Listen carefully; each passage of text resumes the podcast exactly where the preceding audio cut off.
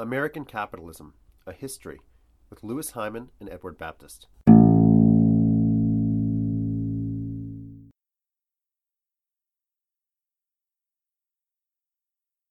Let's go back in time to 1936 when Franklin Roosevelt, after four years of trying to implement the New Deal, was running for reelection for the first time.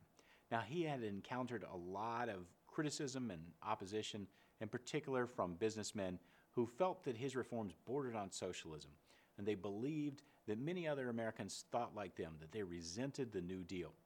And in fact, the primitive polling techniques of the time seemed to suggest that. A polling outfit sent letters to millions of Americans. They looked up all the addresses, the mailing addresses they could find. They sent uh, postcards out asking, Who will you vote for? And they got hundreds of thousands of them back, and they predicted confidently that Alf Landon, the governor of Kansas, was going to win in a landslide. And of course, Landon was defeated. He was defeated uh, in one of the most stunning rebukes of a political philosophy ever, because Landon really represented this sort of laissez faire, business friendly kind of conservatism. And after Landon's defeat, to no small extent, that particular kind of pro business, laissez faire conservatism went underground many Americans who really felt strongly in their bones that that was the morally right way to organize capitalism felt that they would never actually get a fair hearing in the American populace, which had been, uh, if you will, um, nursed on the, uh, you know, the, the sugary food of socialism that was being offered to them by Roosevelt. The American public had simply been bought off by the goodies uh, that the New Deal and later World War II prosperity were giving to them. Now, of course, we know that after World War II, many businessmen, in fact, recognized that the stability that Keynesian macroeconomics and planning offered to them was, from their perspective, a good thing. And so, even though uh, the margins by which Democrats were winning declined, uh, and sometimes they lost Congress, and of course, in the 1950s, uh, we saw the decade in which Eisenhower essentially dominated the presidency, a Republican. That kind of small business, uh, small um, government, laissez faire conservatism simply did not come back into popularity among the majority of Americans or among the majority uh, of the political leaders of the Republican Party. But it was still out there.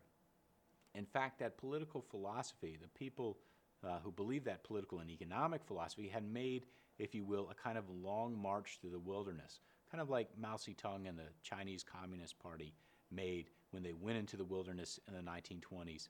Uh, and they had to go through that long process of refining and reforming themselves, sharpening their message before they could come back again with even greater power.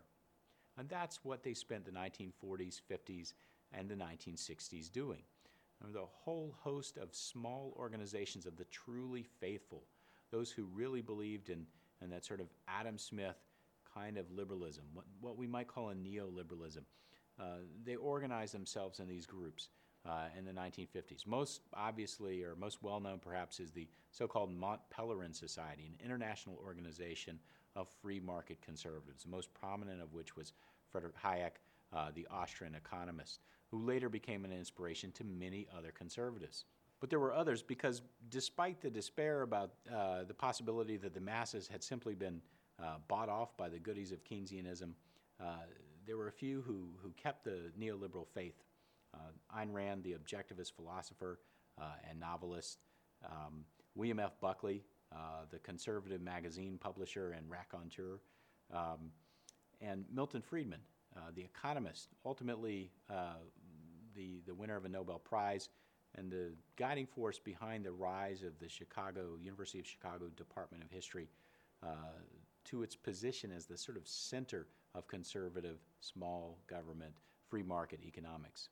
Throughout the 1950s and early 1960s, these folks tried to gather converts, uh, tried to convince others uh, of their point of view. And, we could say uh, that by 1964, they had made a bigger and bigger impact on the Republican Party.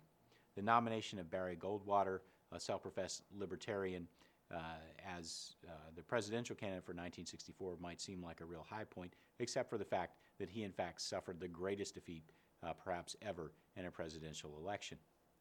And yet, by the late 1970s, this philosophy had become incredibly successful. So we have to explain how a philosophy that had been rejected for so long, uh, that ultimately nourished itself on the sense that the masses uh, rejected it, and that only proved its uh, sort of intellectual worth, how that kind of movement would become uh, so popular by the late 1970s and early 1980s. So, another way to look at it is that in 1980, Ronald Reagan runs on essentially the same platform that uh, Goldwater had run on in 1964, but instead of a stunning defeat, he wins a resounding victory and goes on to win again almost as resoundingly as Johnson had in 1964 and 1984. How did this happen?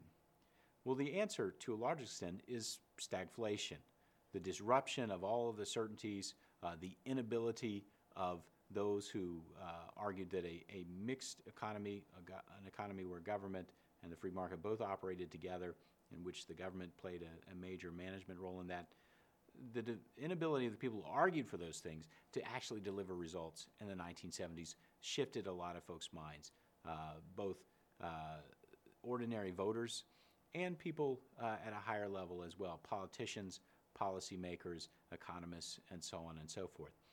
Their minds were changed, and this is the definition of a paradigm shift. Now, for a paradigm to actually work, though, it has to actually offer answers uh, to the problems. It has to offer solutions. Uh, and of course, um, the um, free market neoconservatives had spent the last 40 or 50 years trying to come up with arguments for why their system was better than that which had prevailed at the end of the New Deal era. So let's look at what some of those arguments were. For more information, go to edX.org and look for American Capitalism, a History with Louis Hyman and Edward Baptist. Or go to facebook.com slash American Capitalism MOOC. This podcast has been brought to you by Cornell X from Cornell University.